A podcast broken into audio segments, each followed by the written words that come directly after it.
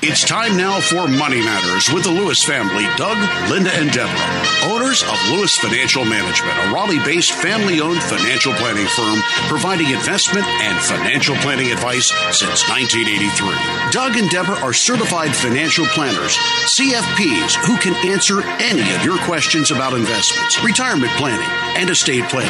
Now, here's Doug, Linda, and Deborah. Investments offered through SFA Inc., investment advice through Lewis Financial Management. SFA Inc. and Lewis Financial Management are not related entities.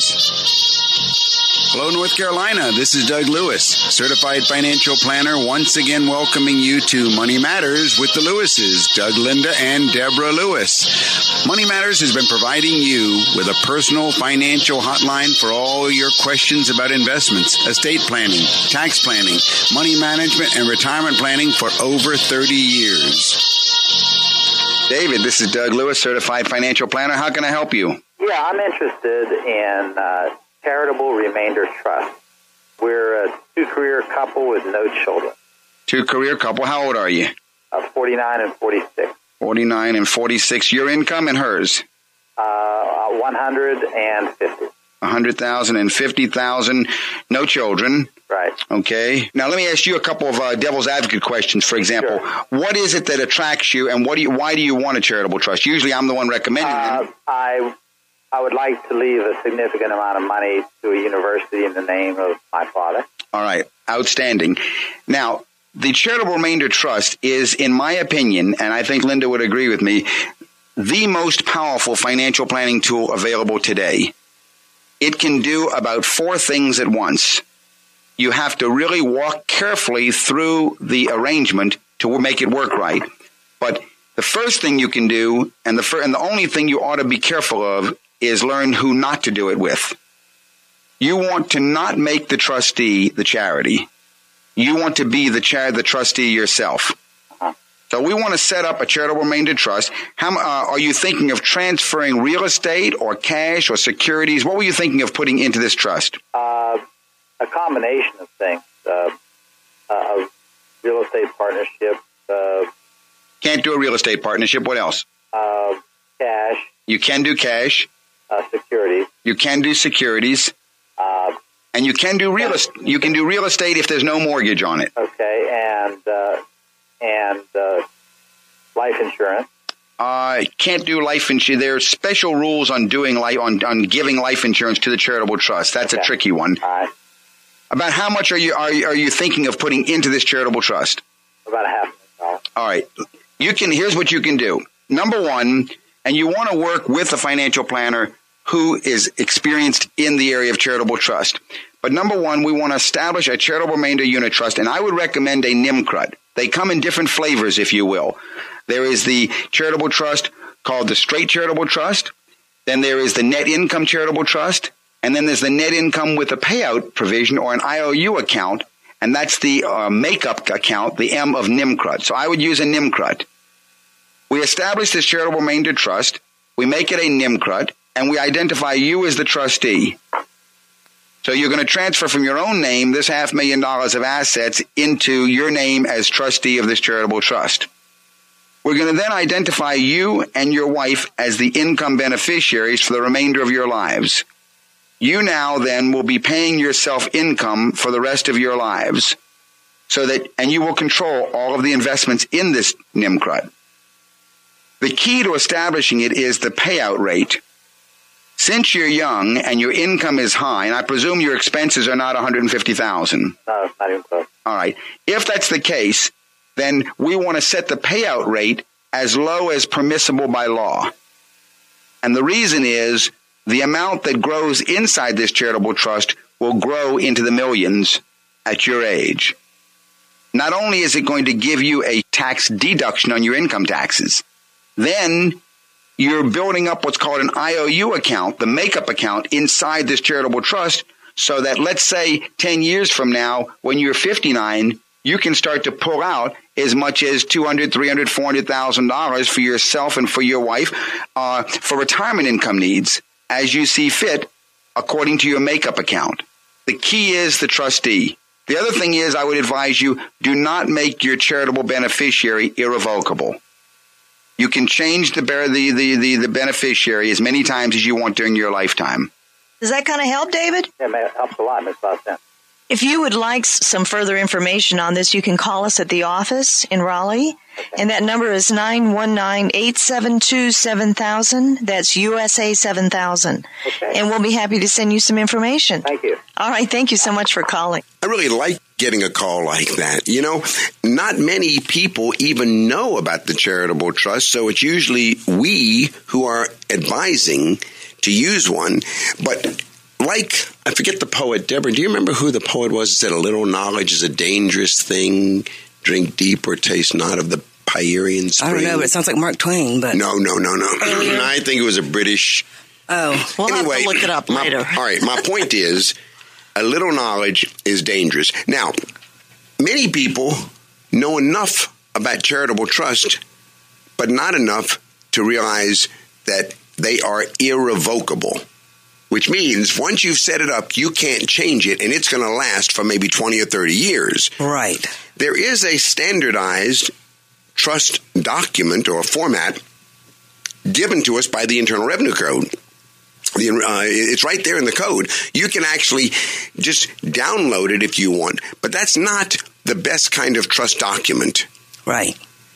Because, all right, here's a little quiz question Is a trust a human or a non human? Non human. Very good, Deborah. All right.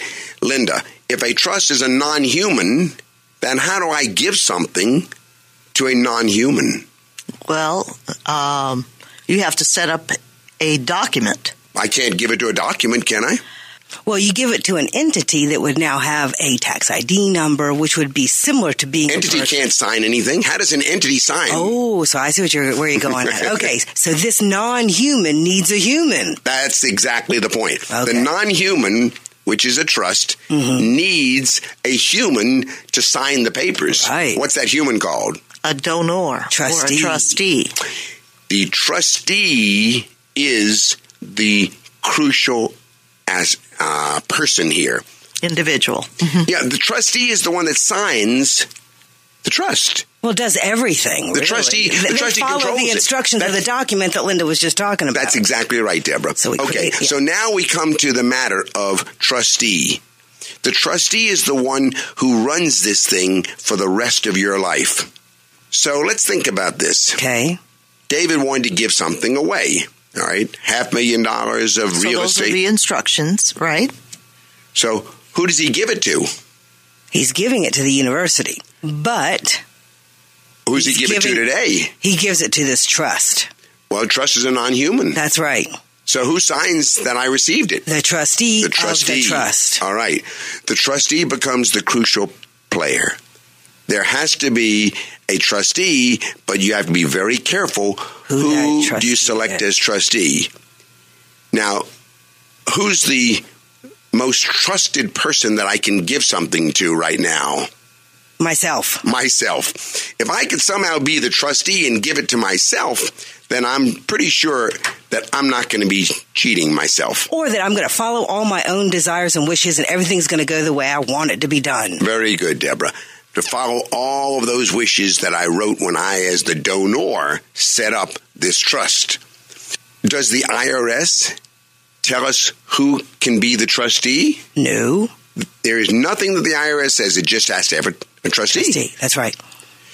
So there is no provision that says you can't be your own trustee, Which is very powerful. which is very powerful. Unfortunately, 90% of the charitable trust documents that I have seen after they've been done and brought to me are not self trusteed and it cannot be changed.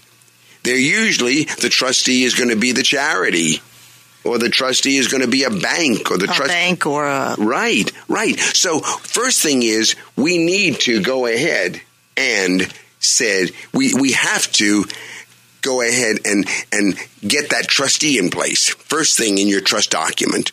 All right. Now, let's back up here just a moment because we are having a discussion for our listeners. By the way, I just remembered who said a little knowledge is a dangerous thing. It was Alexander Pope. Good job. All right. All right.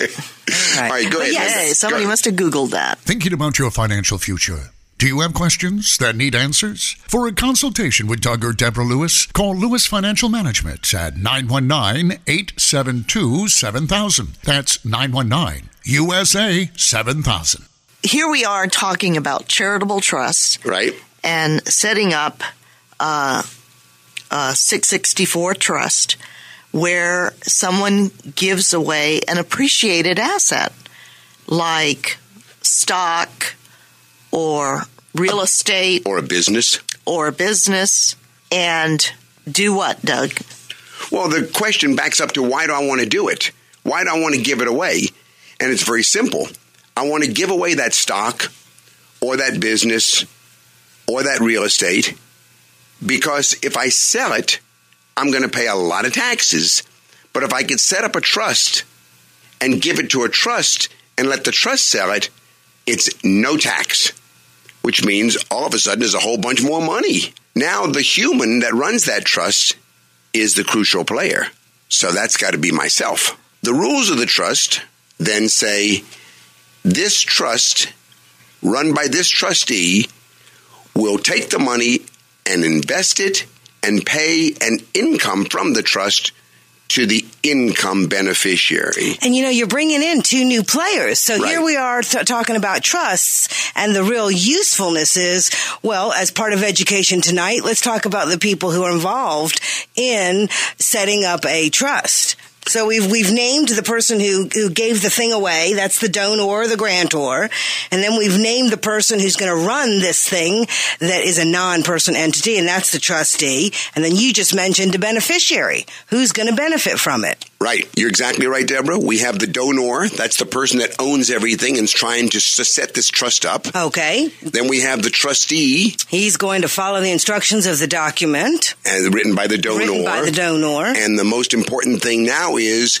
the document says there's got to be an income beneficiary that the trustee pays. And who should that be? that should be me. That should be me also. Yeah. So me wants a giveaway to me to tell me to turn around and pay Give me money. There you go. All right, sounds All like a good deal so far. Sounds like a great deal. Let's make it even better. Okay. All right. But there's How about if I go ahead and say I want to get a tax deduction this year for giving to this me? Can I get that? You can. I can if there's one condition in the document and what is that? That it goes to a charity in the end. that at the end, after I die, whatever is left, Left in this thing, and that's the remainder word Remainder. of remainder trust, whatever is left in this thing after I die goes to a charity. Okay, so now we've gotten it pretty powerful. I get a tax deduction this year for doing it. Does that tax deduction uh, get repeatable, or is it just in the first year? Actually, there's a yes and a yes to your answer, to your question.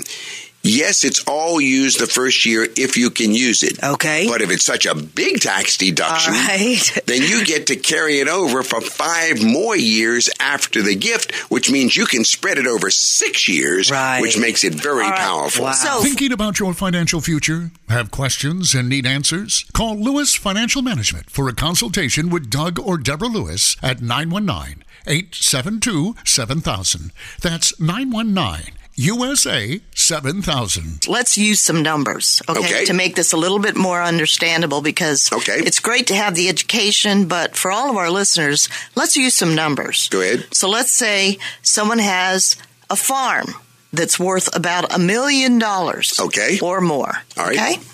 Now, or a business. they- maybe Okay. this family inherited the farm from their grandparents. Okay. And they are business people.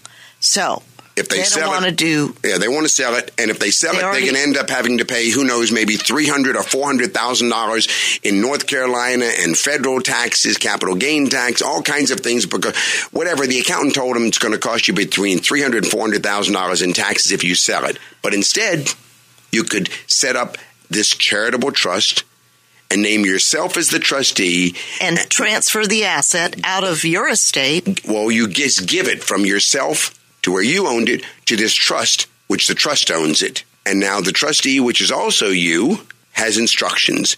But by giving it to this trust, you're going to get a tax deduction of maybe $100,000 on your tax return. And as I just told Deborah, if you can't use the whole $100,000 because you're always limited by how much charitable deduction you can use according to your adjusted gross income, you can spread the rest of that 100,000 over 5 more years.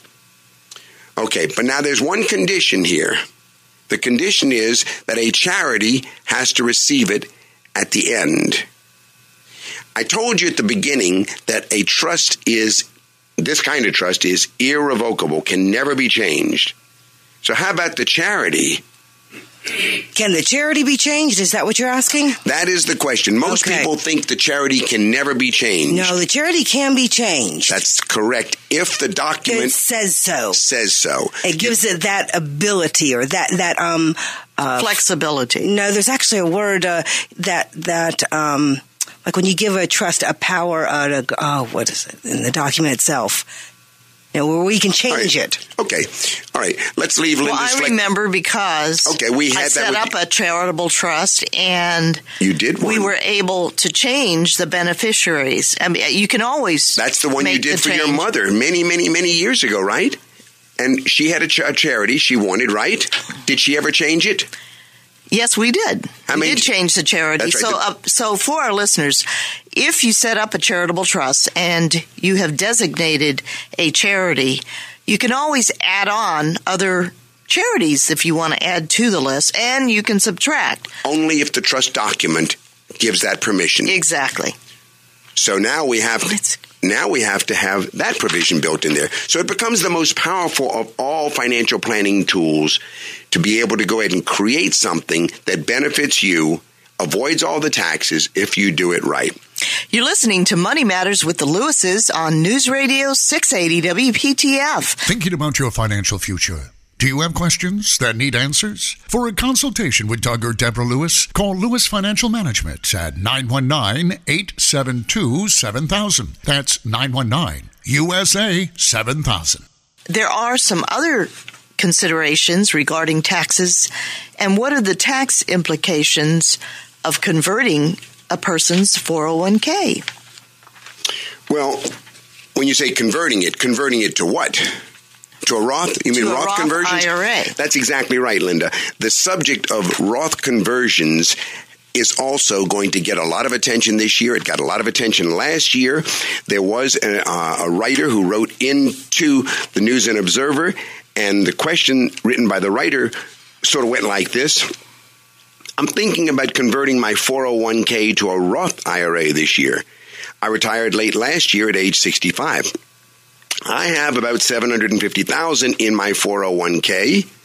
I'll receive a 5-year payout from my company, about 40,000 a year when I retire, and this plus social security should be adequate to meet my expenses until I'm 70 years old. So I don't need to tap into the Roth for at least 5 years. I think I have enough cash on hand to cover the taxes owed on the conversion. I figured a conversion is going to help lower my taxes since my Roth will not have to make any required minimum distribution when I hit 70 and a half. I'm divorced. I want my daughter to inherit my IRA. What do you think? So that was the question that was written in. And I think it's really interesting because we get that question again and again and again. But we have to think about this. What is the Roth conversion all about, Deborah? Well, it would be taking something that hasn't been taxed, income that's that you uh, your employer um, allowed you to put aside, Right. and then converting it to an account to where you would pay the taxes on it. Right? And then what's the benefit of doing that? That's called a Roth. Right. So the benefit here would be to take to have your now after tax dollars be able to grow and continue to grow in a tax deferred environment. Because the Roth IRA allows you to take everything out later on tax free. That's right. As long as you meet a couple conditions. You have So- to pay the taxes up front, right? When you do the conversion? That's right. But the benefit is once you've got it set up, if you wait five years, everything can come out tax free. That's right. It gives you the ability to use now after tax dollars and let them grow in a tax deferred environment. Okay, and so that's what this lady wrote into the News and Observer about, and that's exactly what we get so often. The big issue here is how much is it going to cost to convert? Yeah, that.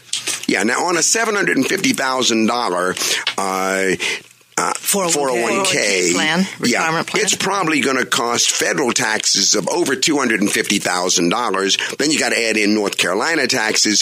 So the big question is, well, does it make sense for me to pay a quarter million dollars or more right now so that it will be able to n- not have any taxes later on when it comes out? And that's very complicated. Well, Doug, isn't that because the tax rates have gone up? Are the rates for this year have they changed? They've gone down. For state, you mean North Carolina State? Well, the um, The capital this- gains taxes actually went up. exactly. North Carolina taxes went down. But that's not the big issue here. The big issue is do I want to take a quarter million dollars and give it to the IRS right now? Right. Right now, you're in a situation where you have something that hasn't been taxed and it can remain so indefinitely. Exactly. Ex- especially if you don't need to live on it until you age 70. And I shouldn't say indefinitely, but just until age 70. So the real question is, why would you, why would you want to induce or incur this tax? And many, many people are still asking this question should I do it? Because they're being promoted very strongly. I think what's needed is a professional who can use a Right. database. Such as we at Lewis Financial Management, we create a database to analyze this, run the tax projection before and afterwards, and see does it make sense? Because you can't just answer that question very simply. Right. You need a financial or tax advisor who can analyze your personal situation and help determine if the conversion makes current financial sense. So, what's the negative to it? The negative, of course, is that quarter million dollars that you gave in taxes, you can't invest it. Right. So if you're interested in this, you definitely have to come to the end of it with Yeah. an answer of analysis. That's right. So, you know, if, if you have that amount of cash lying on hand, you can invest this money rather than use it to pay taxes. In the lady's case who wrote the question, her daughter could inherit the investments that that quarter million dollars got invested in. And then when she died, she'd even get it tax free as a step up in basis. Right. So now we get really complicated here. All right. For example, you invest $250,000. It grows, let's say it's 6% after taxes. You die in 20 years. okay. Well, what's it could be worth then? Over eight hundred thousand dollars. Right. That the daughter would then be able to receive, inherit, and sell tax free because of. So, whoa! All of that got avoided if you convert because that money never was available. Right. All right. Then you have the question of, well, what about the four hundred one k? What could be done there? Well, she could roll that over to an IRA and let's say get that invested at 7% over the years. And then what might happen, even if she started taking out her retirement, you know, her 40, her required minimum distribution year by year. If she died at age 85, then the daughter might go ahead and still get, who knows, maybe 1.7 million. another 1.7 Plus the 800. plus the 800. So, might, so you might end up with numbers like two and a half million. million versus, right. Fortune, yes. It gets really complicated because there are a lot of things to consider. For a consultation with Doug or Deborah Lewis, call Lewis Financial Management at 919 872 7000. That's 919 USA 7000. You got to consider what about future Medicare premiums? What about future changes in the tax law? And Uh, what about if this person decides they want to get married in the future? There's that's right, Because Linda. this You got- person is only, what, 65?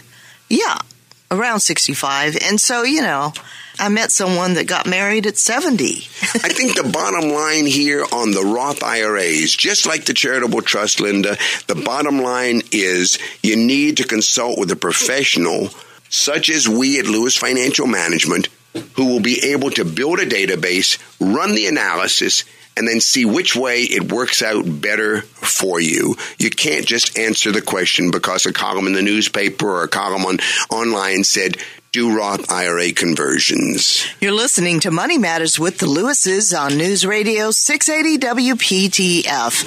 If you have a 401k question and maybe you're wondering how much you, you contribute and are you in the right investments within your 401k? Or a Roth conversion. Or should you do a Roth conversion?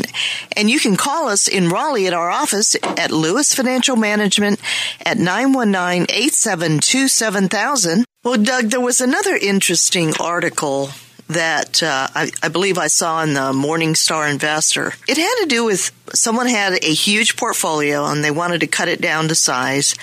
Kind of interesting here. Hang on, I think I can get a hold of that article, Linda, because okay. Morningstar is a very reputable source of analysis, third party analysis of different mutual funds and the writer in that particular issue. Now, that issue, I don't know if the public gets that issue very much. It's mm, called probably not Morningstar Fund Investor, but they offered a service which said, if you want us to look at your investment portfolio, send us the information and we will go make recommendations. And so what you're talking about here, I've got it here right in front of me now.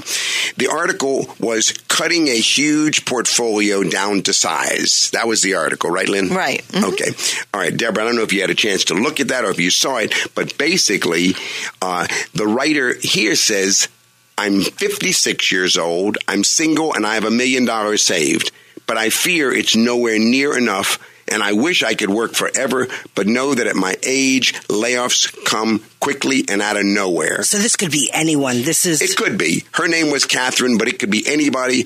Her email requested a portfolio makeover from Morningstar. She's a media professional. She has money in several different pools, including a 401k, a Roth IRA. She has a Roth, multiple taxable brokerage accounts, including one managed by her financial advisor. And her dilemma, she says, is my money is all over the place. Okay, so when he looked at this, he approached it as a money manager. She. No, he. Oh. Was it a he or she no, who wrote the article? A was it a she? Okay. All right. Okay, so she writes there that she says this lady Catherine is luckier than most because she's got a pension coming during retirement that's going to give her twenty five thousand a year and Social Security. That's going to give her uh, about another thirty six thousand a year. Her main goal is to make sure the total asset allocation of all of her accounts is on the right track. She knows that at this life stage, it's wise to start taking risk off the table. Well, you know, as I was reading this, Linda, Deborah, I started looking at this and realized we're missing a lot of information here. We're missing, well, what kind of information would you want, Deborah, if we were going to meet with her and give her hmm. our opinion? Okay, well, I guess I guess I'm missing I'm missing living expenses. That's right. How much does it cost for her to take care of herself right now. And then I guess I'm also listening, missing living expenses that would be desired living expenses. What does she want to spend after she retires? That's another thing we're missing. And we're also missing what about anything other than her mutual funds? What other assets are we missing? We don't have a financial statement. Does she does she own any real estate? Does she own does any she real have estate? a business? Does she have a business? Does she have some rentals, etc.? And of course, we don't know what about her liabilities. Does she have a mortgage on her home? So all of this other information is financial planning information, which we usually we will insist on having before we will give any advice. But this is a money manager's approach, and it's not one that we would use at all. But it's very interesting the way he approached it or she approached, it, excuse me, the Morningstar writer approached him. The Morningstar writer says that Catherine liked to work, she wants to work up until she's 65 or 67, but she's bracing herself for the possibility, worst case, she is going to lose her job within the next two years. And so she then looks at the portfolio with a before and an after. The before says Catherine's portfolio is sprawling more than most portfolios, has 50 different funds. That's a big portfolio when you consider she's invested exclusively in mutual funds rather than 50 individual stocks. And then the analyst says, well, he or she sees 45% equity weighting, 27% in cash, 27% in bonds. Uh, the portfolio has a very big emphasis on inexpensive ETFs. And then comes the after portfolio, meaning the one that Morningstar recommended. And the after portfolio focused on first, getting an asset allocation that makes sense. Second, wanting to dramatically reduce the number of holdings. And finally, the right types of assets within each of her accounts. I agree with you, Doug, that we have a lot of missing information when we look at this article. And, uh, you know, and then we also realize that, wow, she has got a lot of stuff in a lot of pockets here. Mm-hmm. And So your question is, what would I have done? so, what is your opinion on Well- this whole scenario? First opinion is I don't have enough to make an opinion. That's the the bottom line is I don't Lacking information. We're lacking information. You should never give advice just on the portfolio. Our financial planning relations uh, re- recommendations, however, would have all been focused on actively managed funds. When I look at the after portfolio that Morningstar gave versus the before, there's a huge emphasis on index funds. Uh, there are two managed funds. Most of them are index fund and bond funds. No, no, no, no, no, no, no. I would have no index funds. So, our philosophy is stay away from index funds. That's right, Linda. Stay away from ETFs. That's right. Even if they're cheap. And the reason is, what's the reason, Deborah? It's the, it's the opposite of actively managed. So if something is just passive, then it's going to ride up when everything goes right, uh, goes up, and it's going to ride down when everything goes down. But if you pick a manager, you're picking a person, and you're you're you're you're basing your choice on their track record. That's right. And if you have their track record, then you can reasonably expect that they will do the same in the future. And if you don't like their track record, And if you don't like their track record, you can leave that person and go to someone else with a different track record. But if you're just floating up, floating down, floating up, that philosophy down, of floating and riding the market is something that we feel is not a, a recipe for more anything. other- exposed, leaves you more exposed than you need to be. Exactly. Very well said, Debs. It is. And so, bottom line, I feel is that the Morningstar uses a money manager's approach. We use a financial planning approach. And I agree with you, Doug, because financial planning isn't just dealing with your investments. That's right. Financial planning deals with your whole world. You have questions. The Lewises have answers. For a consultation with Doug or Deborah Lewis, call Lewis Financial Management at 919 872 7000. That's 919 USA 7000. I do believe we have a caller. Wade, this is Doug Lewis, certified financial planner. How can I help you? Doug, Linda, I enjoy your show very much. Thank you very much. I'd like, if you could, to explain to me the difference between no load, front end load, and back end load funds. It's sort of like saying, uh, do I sell my house with or without the use of a real estate broker? Well, the, the bottom line shouldn't be do I sell it with or without the help of a real estate broker. It's where do I make the most money? Right, right. And so what the sales charge is or what the load is, that is the charge that does not get into the hands of the mutual fund managers. It's what you pay someone to help you select the different funds. That's what the load is. Okay. Uh, the load is simply a commission. Right. It's a commission paid to either a broker or financial planner to help you determine which mutual fund is best for you. When you say a no load fund, that's for the person who says, I don't need any help. I can get my own funds and I don't need any help. Uh, and so uh, funds who promote themselves as no load funds, they go directly to the public and they say, you don't need the help of anybody else. You can go ahead and read our material and we will tell you why uh, you should invest with us. Um, that's generally recognized for very sophisticated investors that are able to do so. The question then of do you pay the load up front, as most funds do, or do you uh, go into a fund that says you don't have to pay any load, we'll pay the commission to the person for you, but if you ever surrender or withdraw all of your money from this fund and cash it out and take it and buy yourself a car or a house and consume it, then at that time the load will be paid. That's called a back end load. Okay. Uh, I personally don't think that anybody should ever go into a mutual fund thinking that they're going to one day consume it. You should be trying to invest your money to such a degree that it provides comfort for you and it supports you, but not that you just consume the whole thing at one time. Right, right. And that's that's like you know that that's what I call killing your chickens, and then you have no chickens and eggs. Right. Much better to live off the eggs. So in, in the, and I I guess if I'm understanding it, then a front end load, let's say you went in with 10000 you'd pay whatever the commission is on the 10000 on the way in. Right. Maybe five hundred dollars. And then as you liquidate it, or, or as you take extract pieces from it to do things, or break it out of the retirement or whatever, then there would be no additional commissions charged. Right. Where on a back end, let's say over the course of 10 years, it became 15,000, and I'm just pulling numbers out of the air. Yeah, that'd be a pretty bad fund, by the way. But yeah. Okay. But, then let's say it let's say let's say it became thirty thousand. Okay, and then you'd be um, you pay the commissions on the total value if you did take it all out at one time.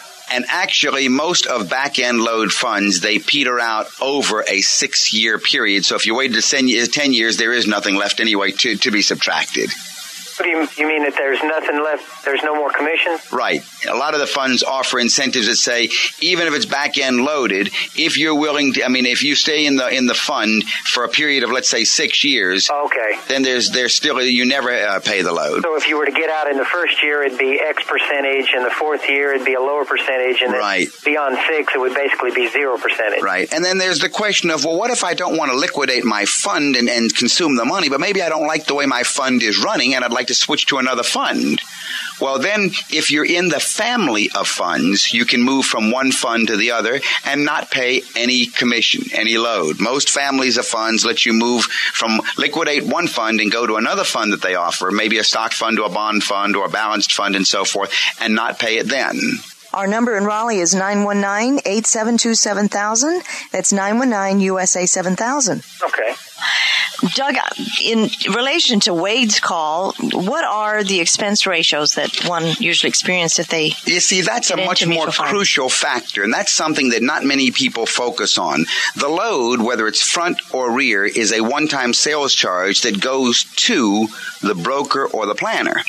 However, what about the internal charges of running the fund? Most no load funds have higher expense ratios. Okay. But still, the question is well, what does the expense ratio, what is it composed of? And it's very interesting. The expense ratio has three categories. The three categories of the of what composes an expense ratio in a mutual fund are first of all the management fees. And that's how much the mutual fund manager is paid in his salary, how much it costs to for the rent and the all the support of the manage of the of what's called the mutual fund advisory company. The management fees are one part of the expense ratio, and then there's a second part which is called the 12b1 fee, and that's usually uh, as much as a quarter of a percent for marketing the product. Uh, and then there's a third type called other expenses, which are audit expenses, legal expenses, shareholder transfer, agent expenses, custodial expenses. Those are the other expenses. Now, those three categories, management fees, 12B1s, and other expenses are the three categories broken out in every mutual fund prospectus. And typically the industry average is about 1.5% per year. For this total of the three? Yes Okay. there's a major expense that is not included in the expense ratios and is not a load, but no one ever knows about it, but it impacts drastically how much your fund makes in money. And those are the trading costs. In other words, the mutual fund manager, when he buys and sells stocks in your portfolio for you, he calls a brokerage firm Right. and so there are commissions every time he buys and every time he sells. Well, these trading costs can be another 2% added on to a portfolio if the portfolio is what they call turned over over a year's period of time. Right. If your mutual fund manager has a philosophy of buying stocks and holding them for the long term, then his trading costs are going to be less Sure. than a manager who has a 200% uh, turnover ratio, Right. which means he turns the entire portfolio over for the entire year. Right. So if you have an average cost ratio, let's say as the industry has of maybe 1.5%, and you've got another uh, um, trading cost, that's another 2%. You can have as much as 3.5% taken out of your fund every single year. And these are the things that you need to get into in the selecting of the fund. The load is, is, is a minor issue. see. You see, that's the help of the advisor. Right. But uh, those are the factors that need to be looked at in terms of how your money is going to grow over time. Okay, well, great. I certainly enjoy your show. And if you have further questions, call the office in Raleigh at 919-872-7000. That's 919-USA-7000. Thanks a lot. Thank you very much for calling, Wade. Well, Doug, uh, that was a very interesting call from Wade about load funds versus no load funds. And then there's an, another discussion that needs to be had here about uh, fees and charges. When a some some advisors will charge a one-time sales charge when an investment purchase is transacted. Okay. But then there are others that are, and mainly fee, fee only advisors or money managers who take your money and they advise you as to where they think you should position those dollars. Well, yeah, let's let's let's get the language clear. You're exactly right, Linda. That's a whole subject matter that is being perpetrated upon the public uh, and confuses the public. And I am very sensitive to this issue. They call themselves fee only financial planners. I'm a fee only financial planner, and we only do no load funds. Well, what you're talking about are people that charge a fee to you every year. Every year. Of course. but they say you're going to be in no load funds. Well, that's exactly true. There's no load, but there is this fee that you're paying. And the fee is, as you say, usually 1%. Uh, one of the major brokerage firms just announced that they are going up to 1.5% for accounts under uh, under half million, I think. So between one percent a year. So on a, you know, on a let's say you had a million dollars, you're talking about ten thousand dollars a year to be in this kind of account, and you're getting no load funds. Well, do the math, and you're paying a lot more, a lot of money every year. Yeah. So the question really isn't load versus no load. It's what are the fees you're being charged, and for what services? Is it so, just for money? Money management, putting you in mutual funds, or is it total financial planning and how much is it costing you? Thinking about your financial future? Have questions and need answers? Call Lewis Financial Management for a consultation with Doug or Deborah Lewis at 919 872 7000. That's 919 USA 7000. And, and you may only know of, of money management and, and that might be as much as you have learned that you can, you can buy advice on. And really there's a whole world of financial topics uh, that are pertinent to you, important to you, that affect your life, that you want to pay someone for advice on, and that's the that's the comprehensive financial planner. That's right. That's yeah. I like I like the way you put it, Deborah. That it really depends on what you want. Do you want a financial planner that will give you advice in a comprehensive fashion in all sorts of areas other than just the world of mutual funds? Let's take another caller, Doug. Hi, Russ. This is Doug Lewis, certified financial planner. How can I help you? Hello, Doug. Yeah. Yeah. Um, I have a question for you. It's kind of a specific question. Sure. Go ahead. Um, I was chosen as my uh, godfather for my nephew, right? My brother's son. Mm-hmm. And my mother is very concerned right now that I do some sort of gift or investment for this child for later on in his life. Right now, he's only like one years old. Okay. But um, I need I want I need some advice as to where I could put some money that's that's going into kind of a long term plan of growth. Right, right. Well, and he's only one year old. Yeah. Personally, you've got two different ways that you can do it. You can do it in a lump sum or you can do it in a monthly. Uh, because he's only one year old, you have the benefit of time and time will offer the magic of compounding. Uh, it's amazing if you actually put aside a thousand or two thousand dollars for uh, a one year old, what that would grow to be over a 20 year period.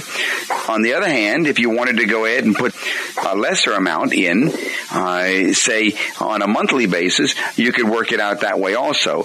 In either case, the proper investment vehicle would be a growth mutual fund. Uh, now you could do it in what's called a UGMA account. That's called a Uniform Gift to Minors Act account because he's too young, obviously, to own it himself. Or you could do it, uh, in other words, somebody has to be the custodian of that account. That can I be the custodian? Yes, yes, you can. So you could put it into a Uniform Gift of Minors Act account to where you are the custodian. And actually, you have two types of Uniform Gift of Minors Act accounts. The traditional UGMA account matures, or I shouldn't say matures, but it gives him access to the money at 18. I generally don't like that one because that's too young.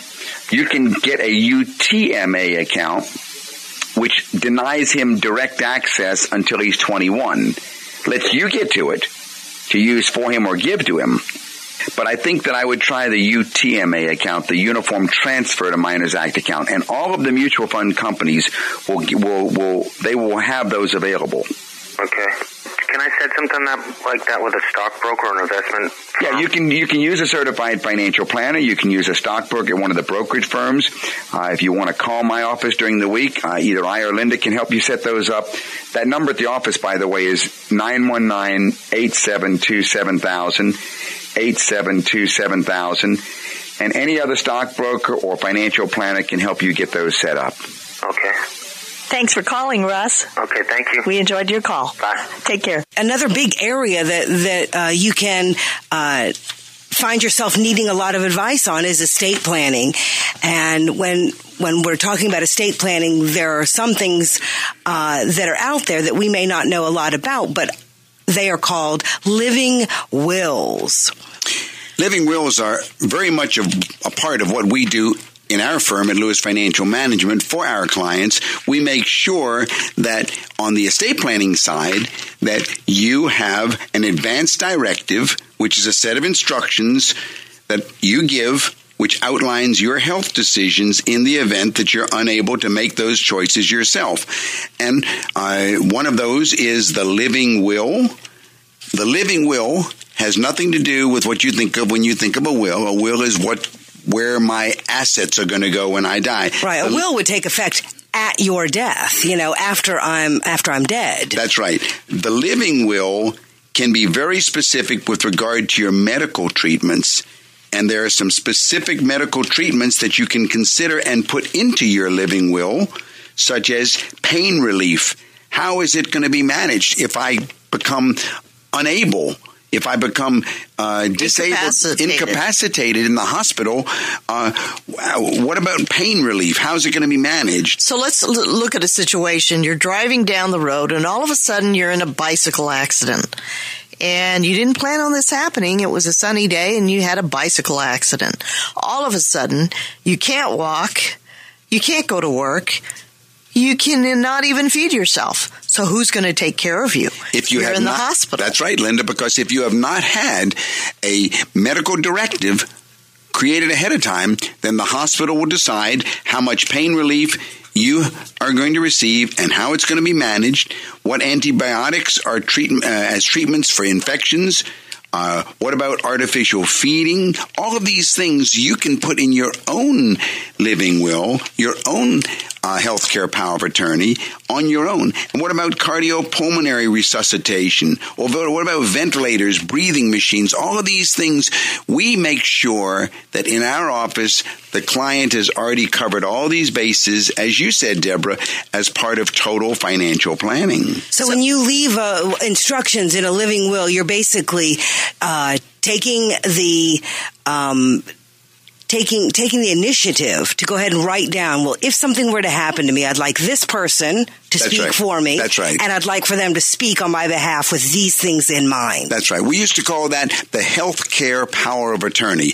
That I am leaving power of attorney to my wife or to my daughter or to my uh, th- this person who will have the right to override what the doctor says. This person will make the decisions about my health and my body as if I were able to speak able for to myself. speak for myself and Yeah. everything. Now that healthcare power of attorney is very often part of the living will. You know, there are various stages of life. And, you know, as we get older, our needs change. And as a caregiver, there are health decisions that have to be made with the loved one. for whom you may be providing care. And it's a very sensitive subject. So if you have not created a living will for yourself, make sure that you put that on the checklist of one of the things that you need to address, as well as healthcare power of attorneys, your will. If you have a will and you need it updated, put that on the checklist. And because your estate has grown, and your assets have grown, you may need to consider a revocable living trust. Right, Doug? That's right. All of that should be what's going to happen this year. Awesome. Okay. And if you are, like a lot of people in the United States, um, getting married maybe late in life or a second time, there is often a consideration of whether or not estate plans and prenups should be a part of that uh, consideration before you tie the knot. You know, Deborah, I'm glad you brought that subject up because uh, as recent as last year, we had two cases like this. Uh, prenuptial agreements aren't just about protecting assets in case of divorce. Increasingly, these contracts are being used as an estate planning tool by men and women. And so these prenuptials are particularly popular because of shifts in the demography, dem- uh, the, the demographics of marriages later, second marriages, and so forth. Most people are remarrying later, and baby boomers are now starting to take estate planning more seriously. So you can use these prenuptial agreements on this second marriage as an estate planning tool. What happens when I die? What I came into this marriage with either does or does not go to my second wife uh, maybe it goes to my children. Uh, we can put into this prenuptial, which of course we did last year for clients. We can put into it the matter of the home. Now we're who you know right a first home like the one that you're sharing and living in as your primary residence, or even a second home. Uh, a prenup can protect those assets from becoming mixed in with assets and property accumulated during the marriage that would be divvied up as part of someone's estate after death. And you know, Deborah, this is a real flashpoint right now. Vacation homes between surviving spouses and stepchildren. Uh, we can come up with a lot of different ways to make it exactly what you want by discussing it in the office as part of the total financial planning. We can do what's called qualified personal residence trusts. Those are called QPRTs. We can go ahead and have uh, uh, lifetime benefits to live in the home for the second spouse after the first one has passed away, but then maybe it passes to the children. It just needs to be part of the whole financial planning process, not just which mutual funds do I own. You're listening to Money Matters with the Lewises on News Radio 680 WPTF. Thinking about your financial future. Do you have questions that need answers? For a consultation with Doug or Deborah Lewis, call Lewis Financial Management at 919 872 7000. That's 919 USA 7000 sometimes when the situation is dire or sad or you're facing a serious illness, um, this is this is really when some people uh, are not paying attention, who had not been paying attention, really uh, sit up straight and start getting concerned about what to do, you know, in their own financial planning. Um, you know, Deborah, this is another area of financial planning which many people totally ignore. We call it premortem planning. Yes. Uh, let's say that you have been diagnosed with a terminal illness. Well, in many cases, that's when people let their finances fall to the wayside. Nevertheless, coming up with a financial plan right at that time may be very crucial. I can think of a number of situations which we have had through the years, even last year. Uh, there can be bedside planning. You may want to go ahead and change the ownership. Uh, you've been diagnosed with a terminal illness to change the ownership of a of a piece of property, for example, that you, that your wife and you own together, to move it into your name, so that the step up in basis will occur at the time at your death, at your death, and then inherits. it goes back to her. It can then be sold tax free. What about the investment portfolio to redesign it in such a way that it meets your needs over the remaining months or a period of time? But all of these things need to be talked about, not need to be ignored.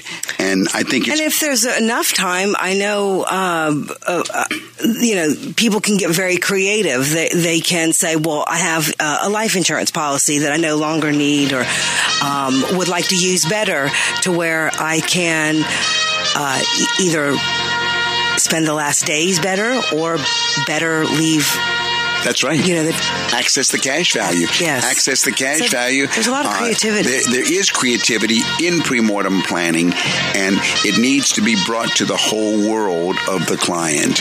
And make sure beneficiaries are named correctly on your financial accounts. Oh, that's yeah. important. That's important, Linda. There's so many things that are part of total financial planning that really needs to be out there. Thank you for joining us for another edition of Money Matters with the Lewises. Doug Doug, Linda, and Deborah. You can listen to our podcast online at WPTF.com. Join us next Saturday and Sunday at 6 p.m. on WPTF. Call us to set your appointment this week. 919-872-7000. That's 919-USA 7000. You've been listening to Money Matters with the Lewis family, Doug, Linda, and Deborah. Money Matters provides you with a personal financial hotline on any subject where money really matters. For more information, call Doug, Linda, or Deborah in Raleigh at 919 872 7000. That's 919 USA 7000. Or go to DougAndLinda.com and listen again next Sunday at 6 p.m. for more Money Matters with the Lewis family on News Radio 680 WPTF.